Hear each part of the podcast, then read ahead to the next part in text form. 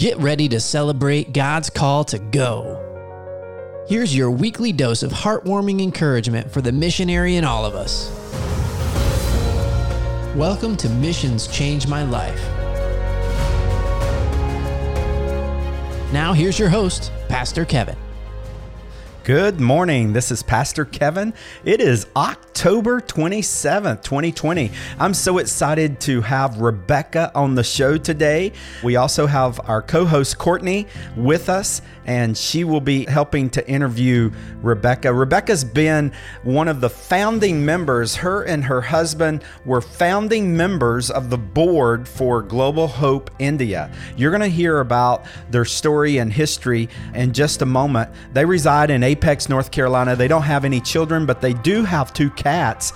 Rebecca holds a bachelor's from the University of Virginia, a master's from the University of Bath, and a PhD from the North Carolina State University. She and her husband Chris attend Hope Community Church. Rebecca is employed with the U.S. Office of Personnel Management, where she is a manager and a performance manager. She loves to play soccer. She's very athletic, runs multiple 5K, 10K, marathon, half marathons every year.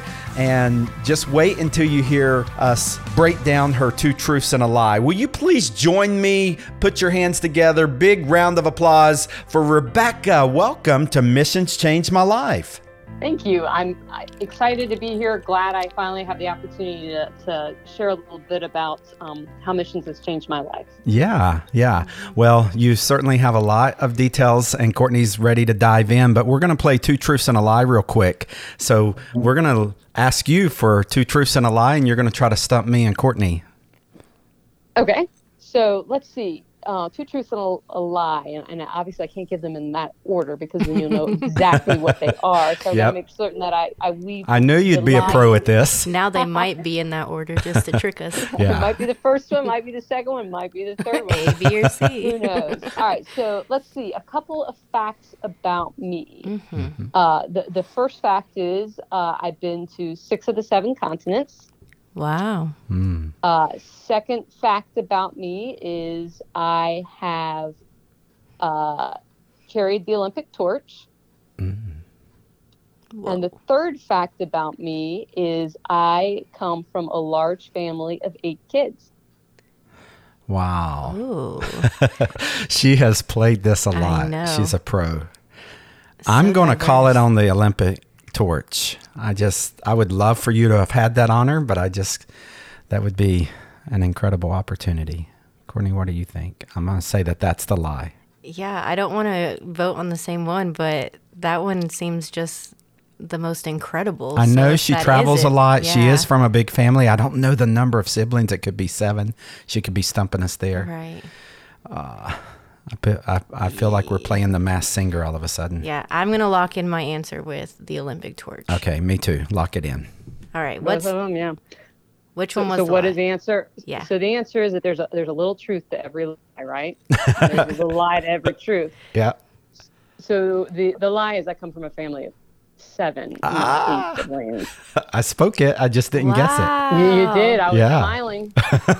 so how real quick, you carried the Olympic torch? I, I, did. So back in 1996, when the Olympics came to the U.S., uh-huh. Hmm. um, I was in high school at the time, and I was a track runner.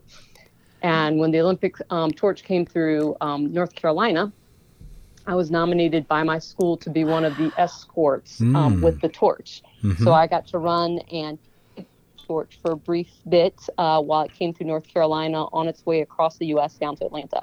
It's probably one of the coolest experiences I had as a teenager. Wow. Uh, yeah. Did you literally get to hold it or did you just get to touch it as someone something else held it?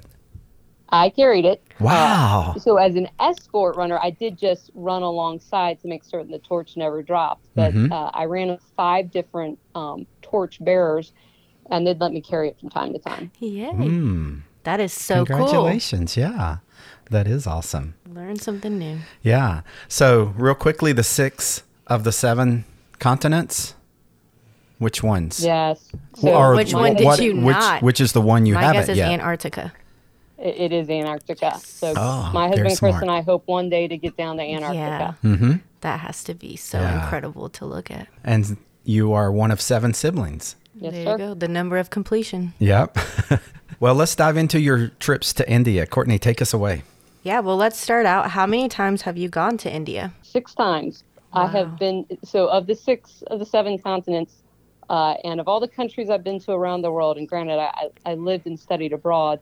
Uh, I've been to India the most. Wow, that is saying something Yeah. from from the little bit I know of you and just getting to follow you. That's saying a lot.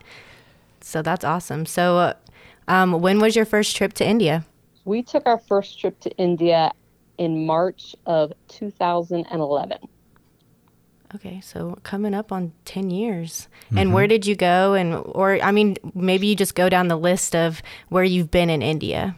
I know we don't have time to touch on all of them as much as I would love to hear about them, but where are some of the places that you've gotten to visit? Sure. So predominantly to Hyderabad. We did take one trip um, through Chennai, but m- all of my trips have been in and out and supporting the ministries that we have in Hyderabad. Yeah, what was your favorite trip if you had to? I know it may be hard to just narrow it down, but um, was there one trip out of the many that you've been to India that really stood out to you? You know, each each trip has been unique, obviously for its own purposes. There's always that first trip where you get the first experiences. Um, you know, you step off the airplane, and I, I tell people India is, um, hits you with the five full senses. Right? It's everything you see, feel, touch, smell, and taste. Yes. and so I think the first trip, you know, crossing that and experiencing that um, was really unique. A- And and there's always that first that you that you can't get back. Uh, but a couple of other trips that have been uh, very memorable uh, include the time I think it was our second time when we took a couple of our really good friends and it was a small team, just the four of us. And because it was a small team, we and we spent the week with a with a couple of pastors. We'd just load up in one of their vans and go from village to village. And so that was just a really unique experience to, to have it with a small team. But I also, just a couple of years ago, my last trip to India went with a group of women from our church, and to go with an all female group and a larger group, and to uh, just have that experience. And for I was the only woman on the trip who'd been to India before. That really offered a, a unique experience for me to get to, even as my sixth trip there, relive it through the, the eyes of these um, ladies who are seeing India for the first time. So I'd say I, I, each trip has been just perfectly unique, um, even in visiting the same locations and the same partners. In comparison to the many other places that you visited, is there something that stands out about India or what really made you want to continue to go back? Well, I've had a passion for missions. Um, I think since I went on my first missions trip when I was 14, I have a lot of vivid memories, and and and since then I just felt God call me to short-term missions, and we kind of fell into India a little bit um, in, in a in a backwards way. I, I don't think we had intended to make India one of our primary um, location or countries where we would re, that we would visit multiple times. But I mean, the story really starts back when I was 14 years old and on that first missions trip, and the subsequent ones that kind of uh, led, um, in this case for me, my husband and I, to make India um, the place where we felt God called us. I can definitely relate to that. Not necessarily planning to go to India or end up falling in love with India and the people there, but God truly sending you there for a reason. Was is there a funny story from one of the trip that you remember? there are always great stories when you go abroad and you try true. something new and different. I, I think some for for me, um, a story I always like to tell. I, I don't know if it's necessarily funny. The situation seems um, a bit odd and peculiar, but I, I find oftentimes in life and in some of these trips that I had, there there are these clarifying moments of sort of these reality checks. You know, what am I doing? Why am I here? What's going on? And for me, it came on my first trip to India.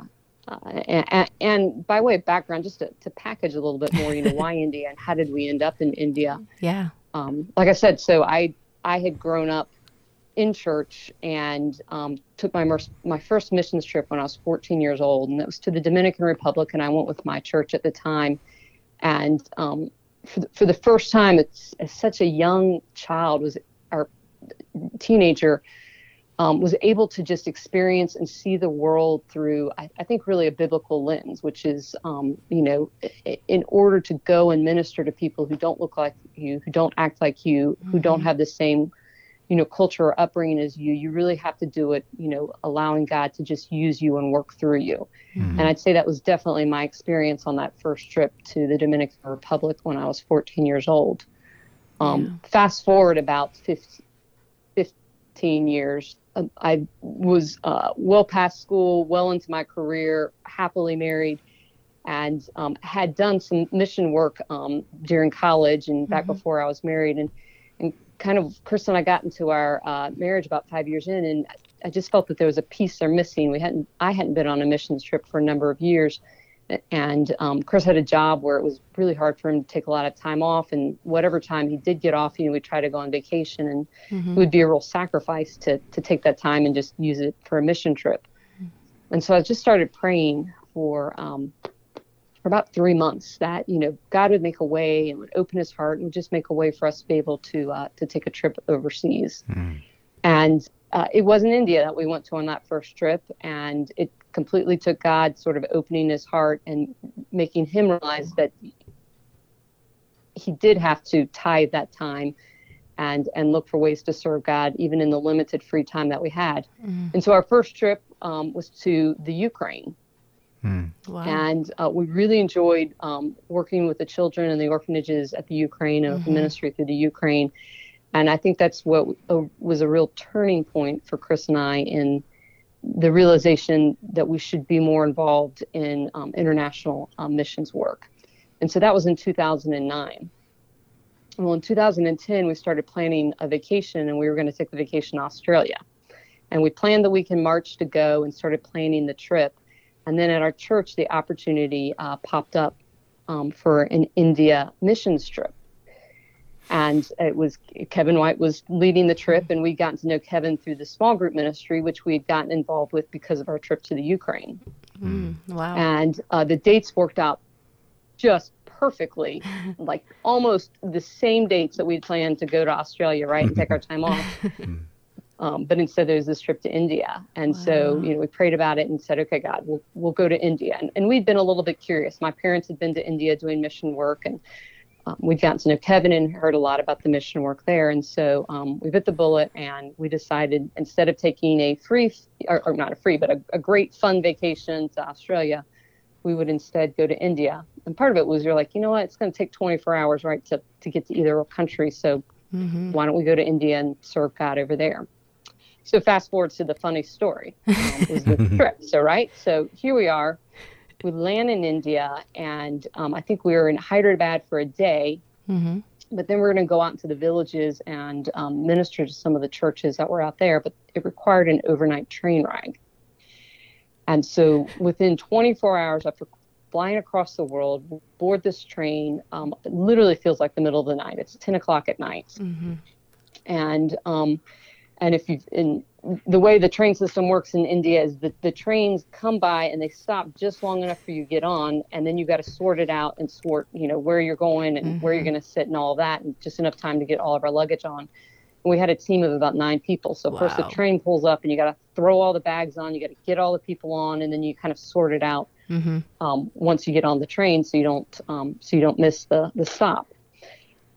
Uh, we traveled um, in luxury compared to Indian standards um, on this trip that we took. Although I think compared to American standards, it was, um, as you'll hear in the story, probably a, a, little less par than maybe some of the train trips I've taken in Europe.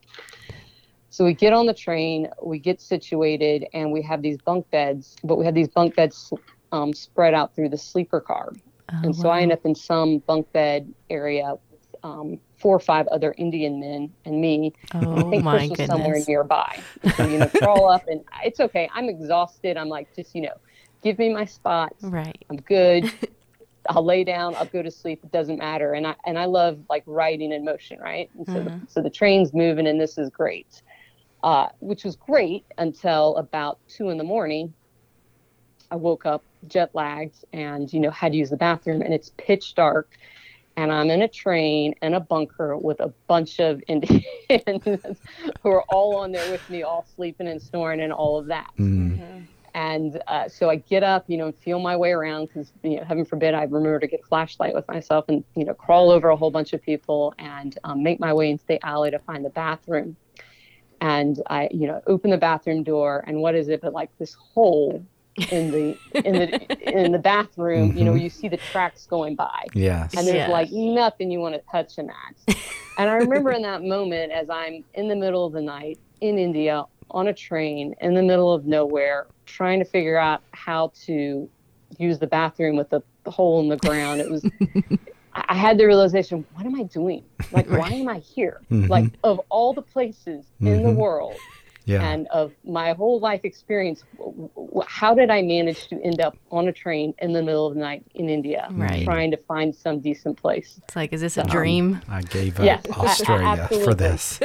and and you know, it just it, it's it, that is, and and I don't share that to scare people from going to India. I just mm-hmm. share that as kind of that reality moment of um, it's hard, but there's so much more good that comes out of it. Mm-hmm. And I mm-hmm. think that that's what, you know, each day into the trip and each thing that we experience, there's more good and more good. But mm-hmm.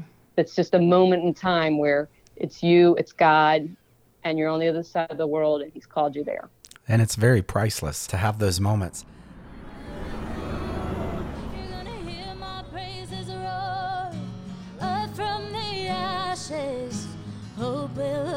And now imagine yourself on the forward mission field.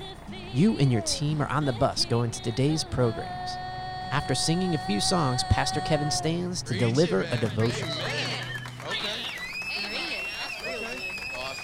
Come on now, I'm ready. Hey, team, gather round. Before we go out into the mission today, I want to encourage you with this word.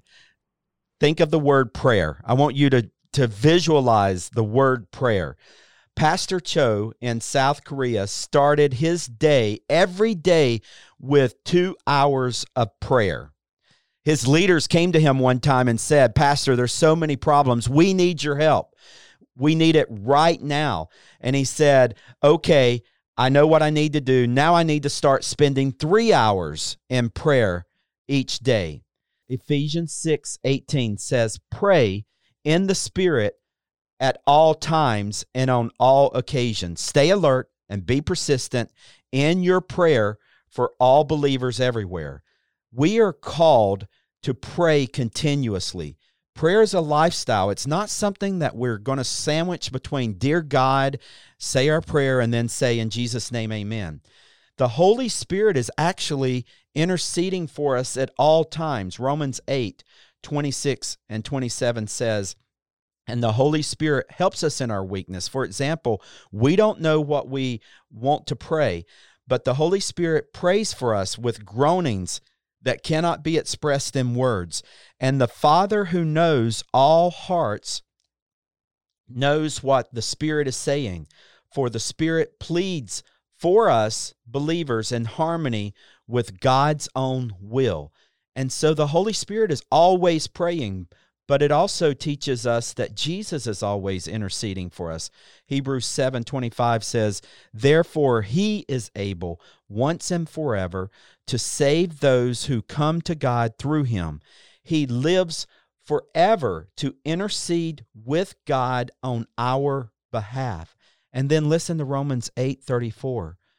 Who then can condemn us? No one. For Christ Jesus died for us and was raised to life for us, and he is sitting in the place of honor at God's right hand, pleading for us. The Holy Spirit's always praying. Jesus is always praying. So the point is, prayer is always happening. It is like a Wi Fi signal that is always there that we can immediately connect to. And when we do, we don't need to run into this time of prayer with our own prayer agenda, but begin to listen in and let Jesus' prayer agenda become our prayer agenda. Actually, the Holy Spirit will put the words of Christ into our minds and even onto our tongues if we will allow Him. He is not confined to our language. So go into the mission today realizing that one of our works today will be prayer. Remember the word prayer. Think of the word prayer. And at any moment, go into that prayer realm. Pray continuously in the Spirit. So today, throughout our mission, I encourage you to think of the word prayer. All right, you ready? Come on, let's do it. Ready, set, go. Check out Kevin's new book, Audacious Generosity. Given the choice, every one of us wants to be more generous, but fear holds us back. Audacious generosity is where God is the giver, and giving depends on what God puts into your hands. Gone are the days of feeling pressured to be the giver. Instead, audacious generosity will empower you for limitless giving as God gives through you. See what happens when we open our hands to God and commit in advance to use what He puts in our hands to fulfill His mission. Check out audaciousgenerosity.com and reserve your copy today. That's audaciousgenerosity.com. We want to give some local love to our friends at Selling to Give. They align their profession of serving clients buying or selling a home with their passion to impact and transform lives. They donate the first fruit of every home sold through their Selling to Give Foundation to support local and global ministries. We salute David and Amanda Williams from Selling to Give for their generosity and gospel impact. Check out their website at sellingtogive.com. We could probably have four or five different episodes here because like you've been on missions with your husband you've been on missions with one of your siblings your your sister uh, was on one of those teams was it that first team or was it a la- later team that your sister it, it was on? it was one of the later teams i Okay. actually spent a whole summer on doing missions work with my brother too. Okay. And my, my parents had done a lot of mission work. But yes i Mm-hmm. had the privilege of um, going to india with my sister and with my in-laws Mm-hmm. on one of our trips. And i've been over with my in-laws a couple of times. Yeah. Um, so you have the family of god and you have your good friends that maybe you travel abroad with but i think there is nothing more special than being able to serve with family and Mm-hmm. um, having both that human experience of of serving with family um, while you're doing it while serving the rest of the family of God and, and being there. And so, yeah, it definitely was a um, very special time to share that with her. That was my third trip to India and uh, her first trip to India. mm-hmm. And um, we grew closer as siblings. We, we often reflect and share on the times that we had there and just what God did and just the way He moved. And I tell you what, it's pretty cool to see your uh, sister preach. what are some of the adjustments you obviously spoke about learning how to use the bathroom on a train other adjustments you've had to make As there are of there are a ton of adjustments. Yes. Uh, you know, I, I talk about the the five full senses, right? When Mm-hmm. you step off the airplane, get into India. Um, you know, the smells of India. mm-hmm. Um, Some of them are really unique and, and, and different, you know, to be diplomatic, and some of them are just downright stinky. Yeah, and, and you, repulsive. you get used to it. I'll, I'll have Yeah. to say that here in the U.S., we don't experience burning trash. Yeah. But every time I smell it here in the U.S., it immediately brings me back to India. Yep. Same. that I that, agree. that burning, yeah, that that smell. And so, Mhm. having experienced that in India, yeah, you, you I get it here, and I I I feel it right away. Mm-hmm. Not a huge fan of a lot of the Indian food. It's very hot. Um, Mm-hmm. I, I- after about four days, everything tastes the same. tastes like some variation of curry. It's it's unique and fun those first few days. That that Mm-hmm. tasting and trying new things and I, I I love to try new things. I'm I've always been the one on the trips who want to try who wants to try the street food and will and be willing to you know be a little adventurous when it comes to food. I don't know if it's just to get a little change up in the Indian food, but I'd say that that's that's a huge adjustment. Yeah. Talk about funny. One of the funny remembrance of traveling with you and your husband, Chris, on a trip and, and your teammates is just Chris has um, very little room for Indian cuisine uh, in, in his Palette. palate. Yeah. and I remember in the Delhi airport wondering where Chris went, and all of a sudden he comes back with a pizza. do you remember that? We, we I- I do. We don't. We didn't know where he, and somehow he saw pizza and went for it. I don't and that blame was him. that was like a uh, finding Krispy Kreme. it was like he finally found something that he could eat or would want to eat. was. I have been so proud. I mean, he's been to India five times, Mm-hmm. and everything about India goes against his core nature and the food Mm-hmm. that he eats, the sense of control and peace that he likes to surround himself with. Mm-hmm. Uh, it, it, it truly is a calling for him, and I, I can't be more proud. One funny story I remember is in that Delhi trip, y'all, you and some friends were going to make your way over to the Taj Mahal, and that's a great highlight to be able to say that you've been able to see the Taj Mahal on one of your mission trips. But this was at the end of the trip, and you were about to fly back to, I think, the U.S. out of India. But I had really worked a lot of logistics to get you and the team over to the Taj Mahal and back. And I remember really quizzing the tour company to make sure they picked you up and went directly to the Taj uh, because there's already a three hour plus drive. And I remember about an hour and a half into it, uh, I was trying to navigate the the directions with Chris and Kevin um, over the phone because they had picked you up at the airport and went to their office in downtown Delhi to pick up some cash to buy fuel with to get you to the Taj. Do you remember that? I don't know if you girls I- actually were were aware of that or not. The women were. It, I mean, that was so typical India, right? Right. of course we were going to go drive north into Delhi to meet a guy literally on the side of the street to exchange cash, to then turn right back around and drive south again to get to um, to, to get to where the Taj Mahal is. I remember Yes. Chris trying to tell me it's been an hour and a half and we still are not out of Delhi. And I'm like, you've got to be kidding me. What happened? And he said, well, they had to go get cash to get the fuel. And, Yeah. and you know, it's funny because the Americans would have been like, I'll give you cash. Just keep driving to the Taj Mahal. But they, they have their system to do things. And, but Patience is certainly something you you have to have a lot of in India. yeah. But how would you describe your trip experience to India in one word? One word. I know. you, can't, you can't give me like My two, word. How do I come up with one word? We can we can go to anywhere between one and five. I'm I'm gonna use one word, but only if you let me expound upon the one word, right? Sure. Oh, I by all means. cram a whole bunch of other words in there. Yeah. Um, I would say beautiful, wow. And and, here's why. I, I think of I think of a couple of biblical things around beautiful. When you travel abroad, when you go to India, when you see the masses of people, and in particular when you see see the Christians there, you're reminded and humbled. And I, I think about um, how we will all be together in heaven and how beautiful the, the body of Christ is in, in in heaven and just the variety that's going to be there. And, and and so you just I, I just reflect on the beauty of that. The other thing I think about is the um, the scripture out of Isaiah that talks about um, how beautiful are the feet of them that bring good news and um, that's that's what we're doing when we go to India. We're bringing good news. We're the, the beautiful hands and feet of God that that bring the good news to the people of India. Yeah. Yeah. How has God used missions to change your life? I think it's along both of those lines. Yeah.